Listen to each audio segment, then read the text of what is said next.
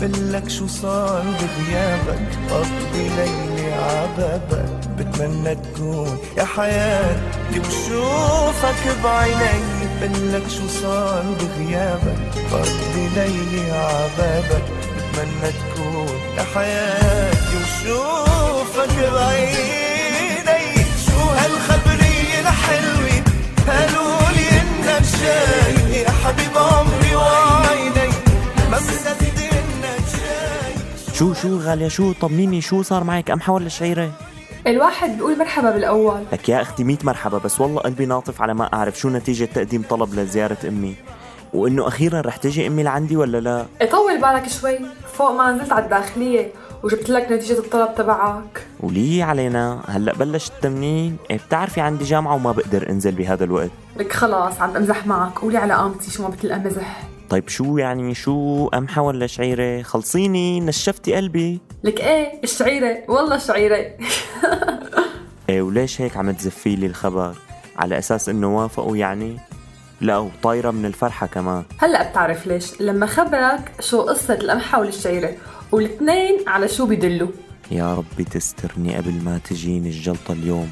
لسه بدها تحكي لي قصة كمان. شو؟ شو قلت يصير بيك؟ لا لا ولا شي مدام غالية. تفضلي أتحفينا. خليني خبرك. على هوا راديو سوريالي.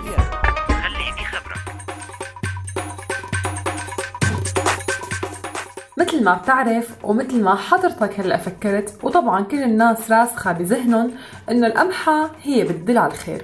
والشعيرة بتدل إنه الموضوع اللي عم ننطره ما زبط يعني بتدل على خيبة الأمل. إيه طبعا هيك لكن شو؟ لك طول بالك جايتك بالحكي.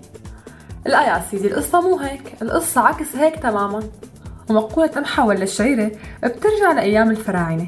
لما كانت الطرق كتير متواضعة بتحديد نوع الجنين إذا كان ذكر أم أنثى. لا أنت أكيد اليوم مو مصحصحة. شو دخل هي بهي؟ لك وهي على قامتي شو بتضل بصلتك محروقة. طول بالك هلأ بحكي لك.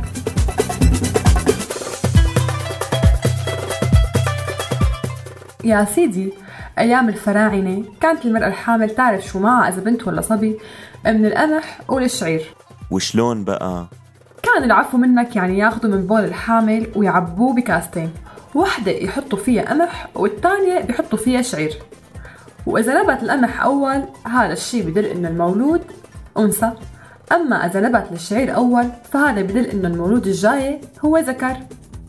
والغريب بالأمر إنه بعد إجراء دراسات مختلفة على مدى فعالية هي الطريقة بتحديد جنس الجنين تبين إنها ناجحة بنسبة قاربة التمام. يمكن الفراعنة كانوا على الأغلب بدهم يسمعوا إجابة الشعيرة. لما بيطرحوا عليهم سؤال قمحة ولا شعيرة؟ على عكس اللي هو هلأ دارج هي الأيام. إنه بفضل جواب القمحة على الشعيرة. يعني انت انت عم تقصدي بكلامك انه امي رح تجي وطلعت الموافقة؟ اي ما شاء الله. شو هالفطنة هاي تيصير بيك بصراحة فاجأتني إيه طبعا رح تجي أمك وطلعت الموافقة إن شاء الله. ألف ألف مبروك.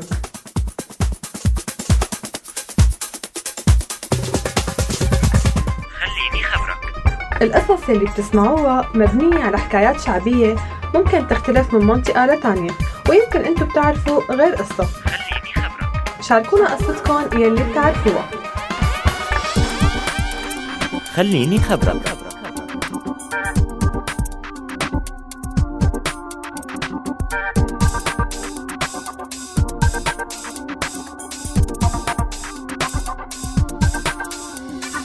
هذا البرنامج من إنتاج سوريالي 2018